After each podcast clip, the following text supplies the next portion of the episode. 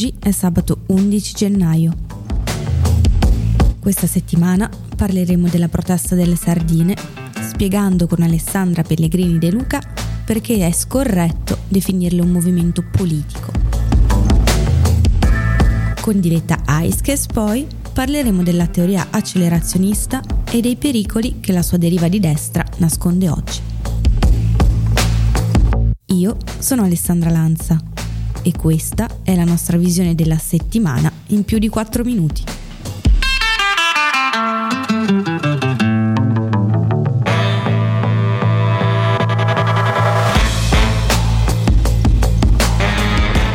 Sono ormai passati quasi due mesi da quel 15 novembre in cui a Bologna le sardine sono scese per la prima volta in piazza mobilitando migliaia di persone. Negli scorsi due mesi eh, sono state tante le città italiane che hanno ospitato eh, questi, chiamiamoli, ritrovi appunto di, di, persone che si sono prima organizzate mh, via Facebook e poi appunto sono, sono scese in piazza insieme per manifestare. Uh, molti media hanno considerato le sardine, hanno definito le sardine un movimento politico. E adesso con Alessandra Pellegrini De Luca, giornalista, mh, mm, vi raccontiamo perché eh, le sardine non si possono definire un movimento politico. Ciao Alessandra.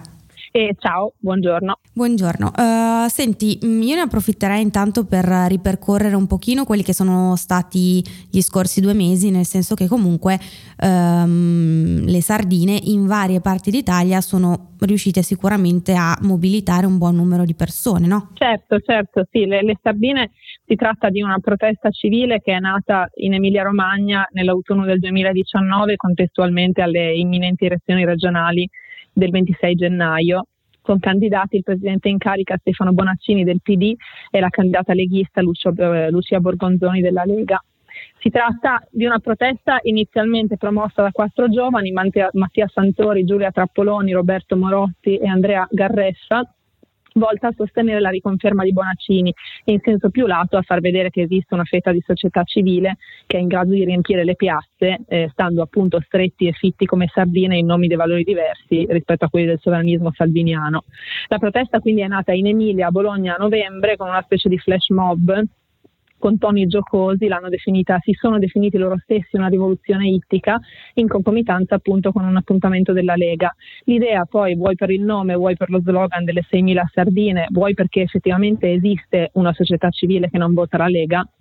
ha avuto molto successo e si è diffusa poi successivamente in tutta Italia e addirittura anche all'estero, perché poi le sardine si sono raggruppate in molte città europee, addirittura a New York, quindi sicuramente ha avuto molto successo, però è nata come una protesta civile eh, emiliana, tra virgolette. Il, il primo manifesto, mh, diciamo che faceva delle richieste un po' generiche alla politica che riguardavano soprattutto uh, i toni e, e la comunicazione, no? lascerei poi fuori il l'aspetto del decreto sicurezza, in generale comunque le sardine si sono poste contro il populismo no? e si sono sempre definite per negazione al populismo, in particolare quello appunto di, di Salvini e della Lega. Um, I media, come dicevamo prima, li hanno appunto definiti movimento politico, hanno comunque parlato tantissimo di questo fenomeno. Dov'è che hanno sbagliato secondo te? Secondo me hanno sbagliato nel modo in cui hanno interagito con le sardine, nel senso che eh, facendo ovviamente delle ricerche eh, sono state proprio in, in, termini di parole usate definite un movimento, sono stati usati dei paroloni come eh, manifesti, dichiarazione di indipendenza e cose del genere e poi soprattutto al di là eh, del fatto che appunto sono state chiamate e descritte come un movimento, sono anche proprio state interpellate come tali, nel senso che Mattia Santori è stato eh, giustamente anche intervistato come promotore, però quello che gli si è chiesto era eh, quale fosse la loro agenda politica, come intendevano eh, continuare in futuro, quale fosse il loro programma, cioè un tipo di domande che eh, normalmente si fa a un movimento politico organizzato, se non addirittura a un partito appena nato. Quindi questo è stato eh, l'errore dei media e l'errore delle sardine, perché l'articolo descrive appunto un duplice problema, quello di comunicazione sulle sardine, ma anche di strategia delle sardine stesse, nel senso che a fronte di questo equivoco che è centrale secondo me per capire il problema del clima politico di oggi, perché eh, trasformare una protesta di piazza in un movimento politico è esattamente il punto, però dicevo il problema è stato anche eh, delle sardine, nel senso che a fronte di questo equivoco eh, Santori non ha ribadito il fatto che si trattava di una protesta civile eh, contro una determinata classe politica, ma eh, che, che, non proponeva attivamente un'agenda politica perché quello non era il loro ruolo. L'errore è stato poi eh, così andare dietro a questo equivoco cercando di rispondere, rispondendo ovviamente eh, in modo vago e inconsistente, perché, ripeto, non è il ruolo di una protesta civile quello di presentare un'agenda politica, cosa che poi gli ultimi sviluppi, appunto adesso abbiamo visto che è imminente un congresso per trasformarsi in movimento politico, quindi andando palesemente dietro a questo equivoco sembra del tutto confermare. Quindi questi secondo me sono stati i due errori. Sarebbe stato eh, probabilmente molto più sensato da parte delle sardine quello di ribadire il proprio ruolo di società civile che era lì a, a, a lamentare proprio il fatto di non essere rappresentata, eh, anziché sentirsi in dovere di, di proporre lei stessa delle, delle mh, soluzioni eh, per autogovernarsi, che è appunto esattamente il problema del populismo come degenerazione plebiscitaria de- della democrazia proprio, eh, che è quello che descrivo nell'articolo. Non si può neanche parlare eh, di, di democrazia diretta volendo, perché la democrazia può essere rappresentativa, cioè i cittadini tramite il proprio voto possono eh, creare una classe dirigente che li rappresenti e li gestisca, tra virgolette, oppure esiste la democrazia diretta in cui questo, questa stratificazione in qualche modo non esiste, ma non si tratta neanche di questo, perché anche quando parliamo di democrazia diretta i cittadini hanno ben chiaro nel momento in cui sono direttamente attivi in politica quali sono i loro obiettivi, i loro strumenti, le loro strategie. Questo nelle sardine non c'è, non è una colpa, però eh, è assurdo che venga loro chiesto ed è assurdo che loro si sentano in dovere di rispondere con questo, con questo tipo di cose. Ecco, questo è il discorso. In ogni caso, appunto, il, il congresso si farà e io sono personalmente molto curiosa di sapere quali saranno poi le, le, le conclusioni che verranno tratte. Tu tra l'altro fai un paragone con il Movimento 5 Stelle, no? che poi effettivamente è un partito che è arrivato anche al governo. Mm-hmm. Um, secondo te, dato anche il, um, le problematiche con cui è nato uh, il, um, la mobilitazione, che noi chiamiamo la mobilitazione delle sardine, uh, si potrà arrivare a un esito come quello dei, dei 5 Stelle? Chiaramente in questo caso le sardine guardano verso un, un centro-sinistra, no? Ma eh, tu, tutto può essere, io non credo nel senso che parlo qui appunto per, per esperienza personale, per, per, aver parlato oggettivamente con delle sardine, se possiamo chiamare così, la, la, insomma i cittadini che hanno partecipato alla protesta. E in realtà secondo me lì l'errore delle sardine è stato più da parte dei dei promotori, nel senso che eh, molte delle persone con cui ho parlato, eh, tra virgolette, non si voterebbero e non, non, sono d'accordo con quello che è stato la modalità di formazione del Movimento 5 Stelle o come si è proposto, per cui il discorso è, dipende da, poi da, dalle singole persone che arriveranno dopo il congresso a strutturarsi. Mm, secondo le premesse con cui la protesta delle sardine è nata, mi verrebbe da dire che a un, a un altro Movimento 5 Stelle, fortunatamente direi, non si arriva eh, però lì bisogna vedere appunto i, le singole persone coinvolte eh, che idee hanno. Non era tra le idee della protesta delle sardine quella di, di, trasformarsi in un nuovo Movimento 5 Stelle, assolutamente, per quanto magari nella piazza delle sardine potessero esserci eh, persone che li avevano votati, però appunto erano persone di fatto insoddisfatte di quella che è stata poi la gestione delle cose, anche se il Movimento 5 Stelle non ha mai governato da solo, però di fatto è già il secondo governo in cui eh, è parte della coalizione dirigente. Ecco. Um, io farei ancora un um, piccolo approfondimento sul concetto di movimento politico che tu spieghi molto bene. Uh, facendo poi anche un po' una, una breve storia del, dell'evoluzione no? di, di, questo concetto. Uh-huh. Uh, che cosa differenzia un movimento politico da una semplice protesta in generale? Allora, come, come, cerco di spiegare nell'articolo, il concetto di movimento è complesso, è stato affrontato interpretato dalla sociologia in diversi modi, da chi lo guardava come, inizialmente come un comportamento collettivo irrazionale tipico della folla, a chi si è soffermato sulla loro rilevanza sociale come fattore di cambiamento di un dato status quo. E, e, quindi come mobilitazione collettiva volta a raggiungere un, un, diverso equilibrio nel vivere sociale. Diciamo che per come lo intendiamo noi e, e, e soprattutto dopo la rivalutazione di questo concetto eh, negli anni 60, do, dopo il movimento degli anni 60, quando i movimenti cominciarono a essere guardati come eh, veri e propri attori politici in un processo democratico, un movimento è un'azione convergente, organizzata di persone con ideologie e programmi operativi comuni, quindi che lottano per qualcosa perché qualcosa venga realizzato. È diverso da un partito per la sua non istituzionalità, cioè non è inserito all'interno di determinate strutture elettorali e perché quindi a fronte di questo coinvolge fasce più ampie eh, di, di, partecipanti nelle sue decisioni e nelle sue azioni. Nell'articolo spiego anche che il concetto con la globalizzazione è molto cambiato il movimento New Global ne è un esempio per l'organizzazione più reticolare, l'identità molto più molteplice dal punto di vista sociale, generazionale, politico e anche per la dimensione globale degli obiettivi e degli antagonisti. Però quello che resta è il fatto che ci sia appunto eh, un'agenda definita, eh, degli obiettivi definiti, concreti, che ci sia un'interazione organizzata e consapevole eh, con gli antagonisti. La differenza fondamentale quindi tra un movimento e una protesta è il fatto che la protesta si pone come una momentanea azione appunto di contestazione contro qualcosa. Eh, ciò che unisce chi, chi si unisce in piazza in una protesta è una momentanea solidarietà data appunto da uno stato di insoddisfazione, non presenta una gamma di soluzioni, non è detto che abbia in mente il modo esatto in cui le cose devono evolvere o cambiare, non ha, per dirla in altri termini, un'agenda politica e agisce più contro che in nome di qualcosa. E, e, questo è quello che giustamente fanno le sardine, cioè proclamano la propria estraneità rispetto a un clima politico che sembra imperante. Eh, però non esiste un'interazione organizzata eh, ancora, magari poi si formerà, però le premesse no, non sono queste, non esistono eh, degli obiettivi concreti, non esiste neanche un'identità comune, nel senso che, eh, come cerco di spiegare nell'articolo, è, è, è impossibile probabilmente definire eh, che cosa tutti, tutti, tutti, i cittadini in quelle piazze votino di fatto, quale sia il loro collante se non il fatto che si riconoscono in dei pilastri, mi verrebbe da dire basilari, di uno Stato di diritto in buona salute che in questo momento sembrano mancare. Aggiungo un'ultima cosa, eh, una cosa che a me ha sempre fatto mm, un po' sorridere, diciamo, è ehm, tra i vari slogan o comunque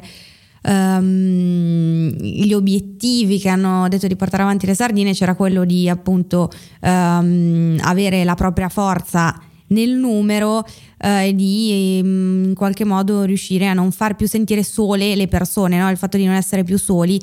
che suona quasi più come una terapia.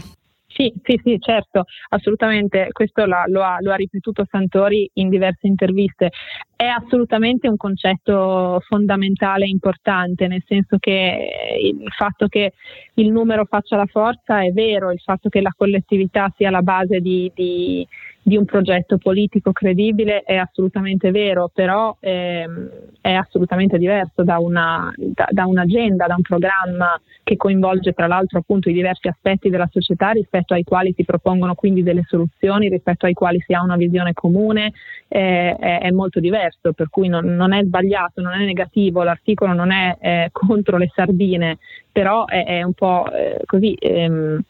cerca di chiamare le cose col loro nome perché in questo caso è particolarmente importante, perché ripeto, il momento storico in cui una protesta di piazza è diventata soggetto politico è esattamente quello in cui viviamo adesso, questo è esattamente il momento in cui abbiamo visto che non funziona e quindi cadere eh, così subito, immediatamente nello stesso errore, eh, sia chi racconta che le sardine stesse mi sembra eh, abbastanza assurdo. Ecco.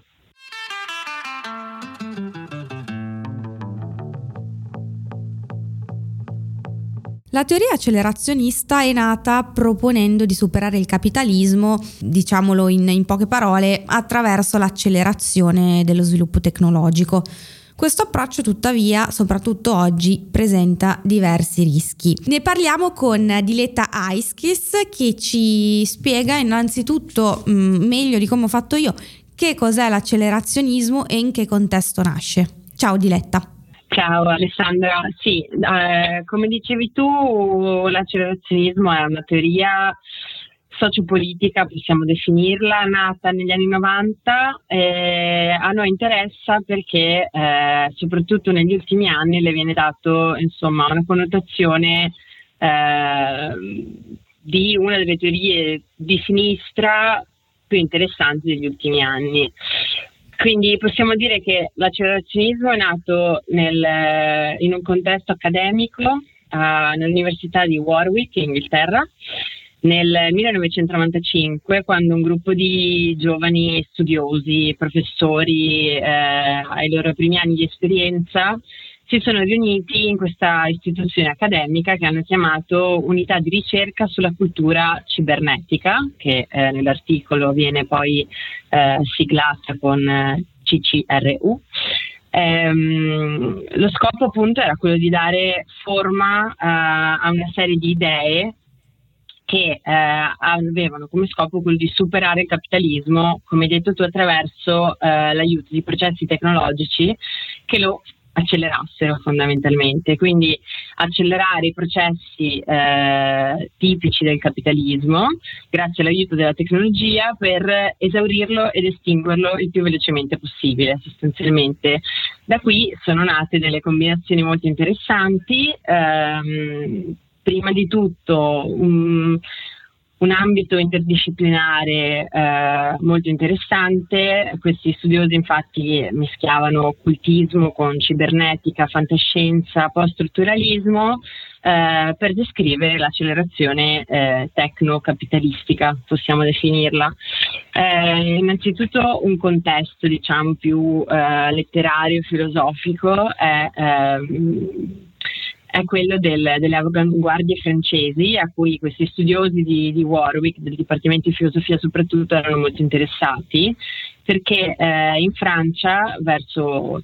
la metà degli anni 60 del, del Novecento, quindi diciamo dalle, dalle, proteste del 68 eh, in poi si era creato un clima eh, rivoluzionario durante il quale sono nate delle idee eh, filosofiche, teoriche, eh, ispirate dal, dal, nuovo ruolo che il soggetto doveva avere in questo mondo sfaccettato ed così sono nate le filosofie del soggetto, eh, le filosofie del divenire inaugurate soprattutto dal filosofo Gilles Deleuze e lo psicanalista Félix Guattari che hanno scritto un saggio molto famoso chiamato L'Antiedipo a cui questi studiosi di Warwick si sono molto ispirati, che facevano leggere ai loro studenti dei corsi di filosofia e non. Eh, sostanzialmente quello che gli autori francesi facevano in questo saggio era eh, in senso considerato poi accelerazionista quello di eh,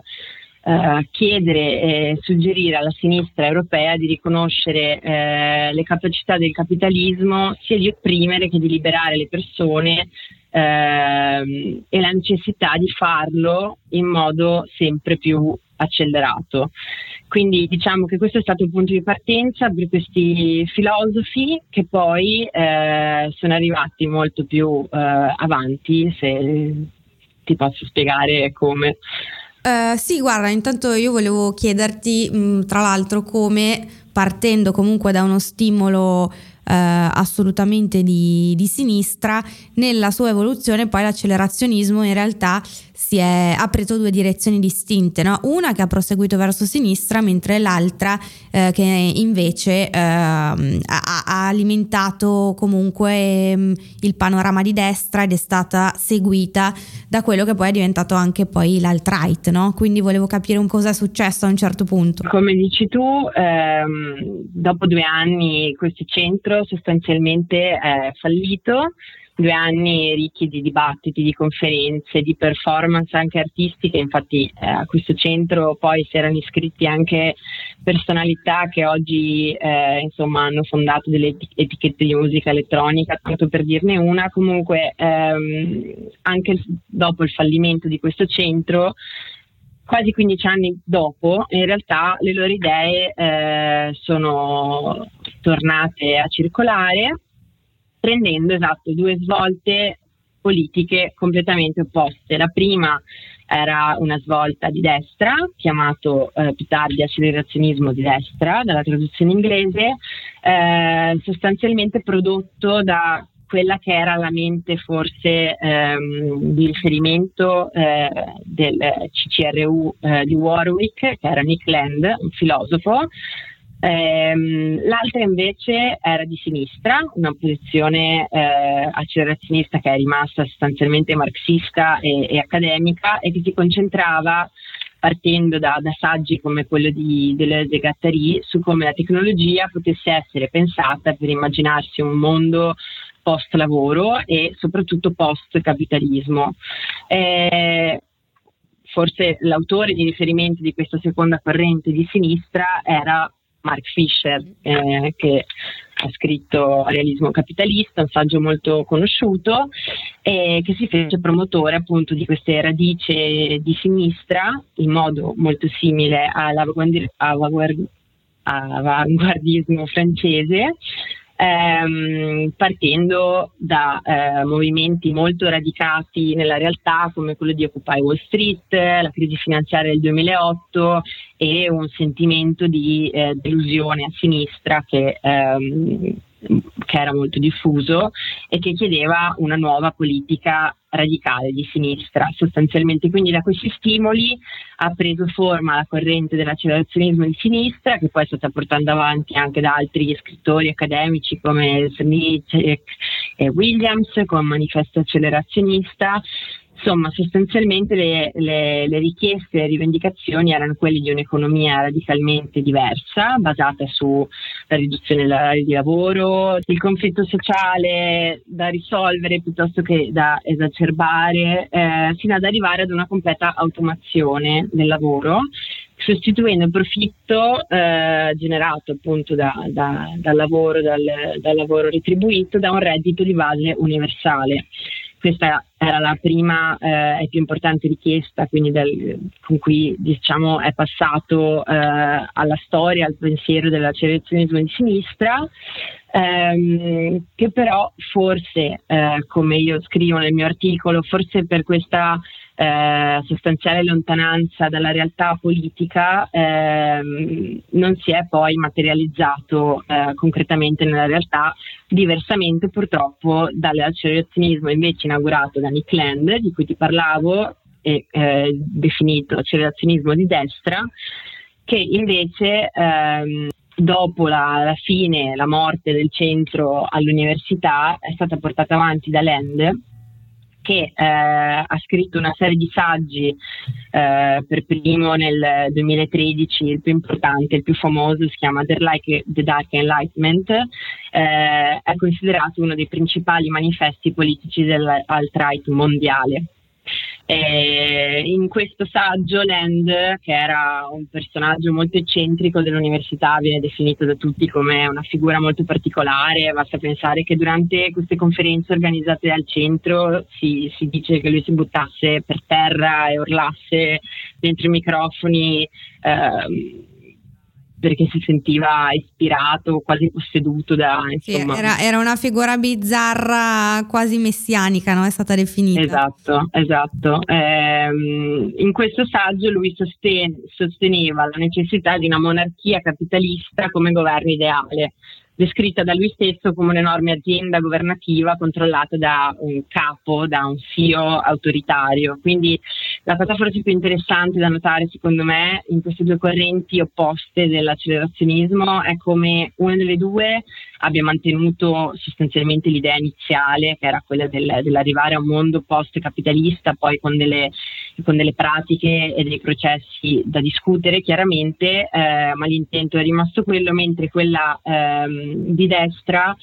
è finito per essere un sostegno totale anzi alla nostra economia, al capitalismo, fino a farlo arrivare al suo, alla sua più totale realizzazione. Eh, fino appunto ad ispirare eh, politiche di estrema destra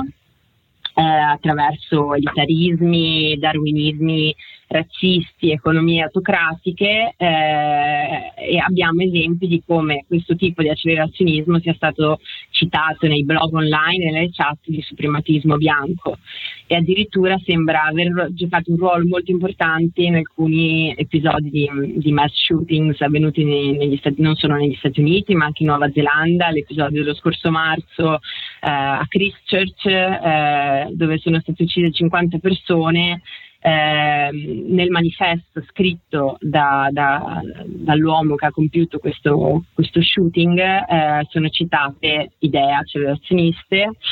Ehm,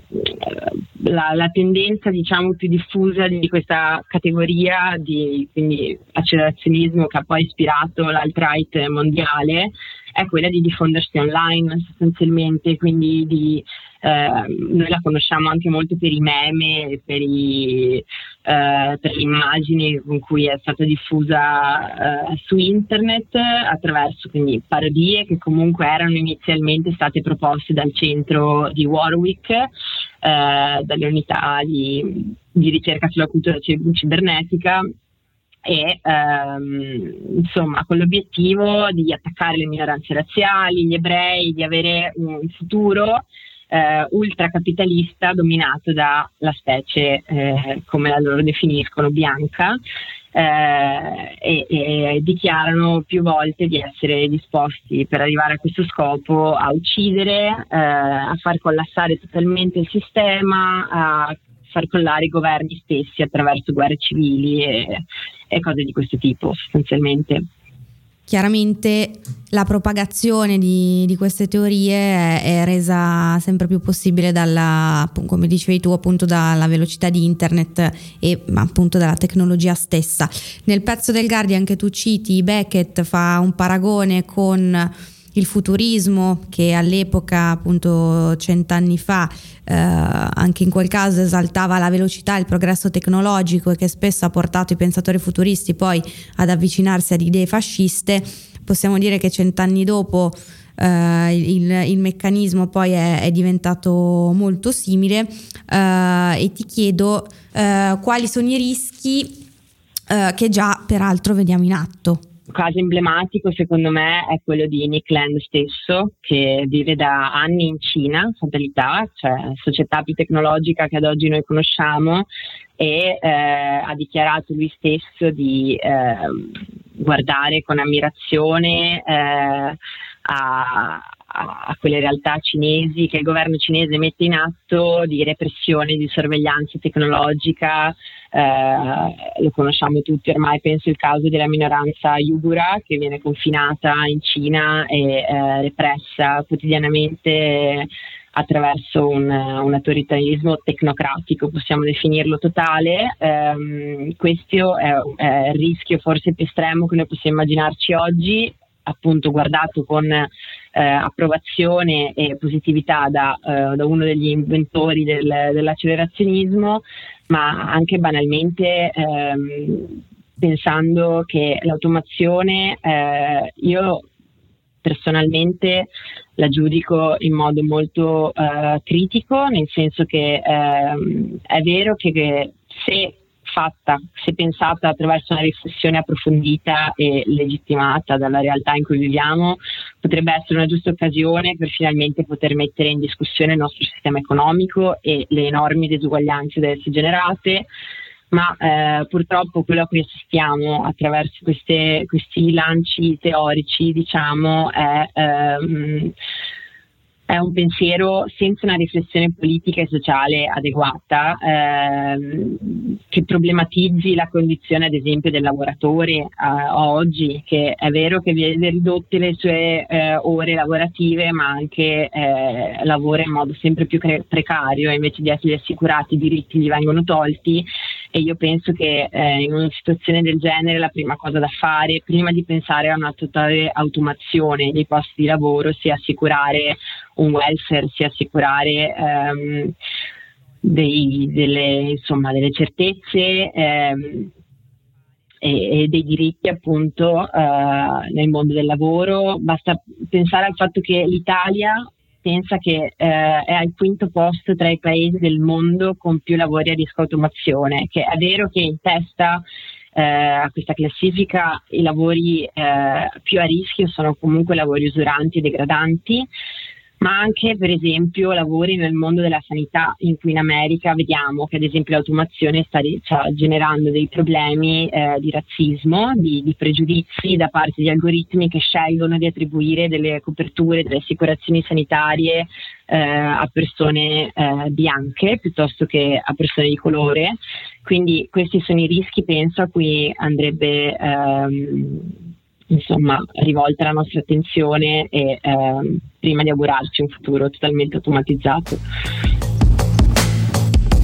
Per questa settimana, da Alessandra Lanza e dalla redazione di The Vision è tutto. Buon fine settimana e al prossimo sabato.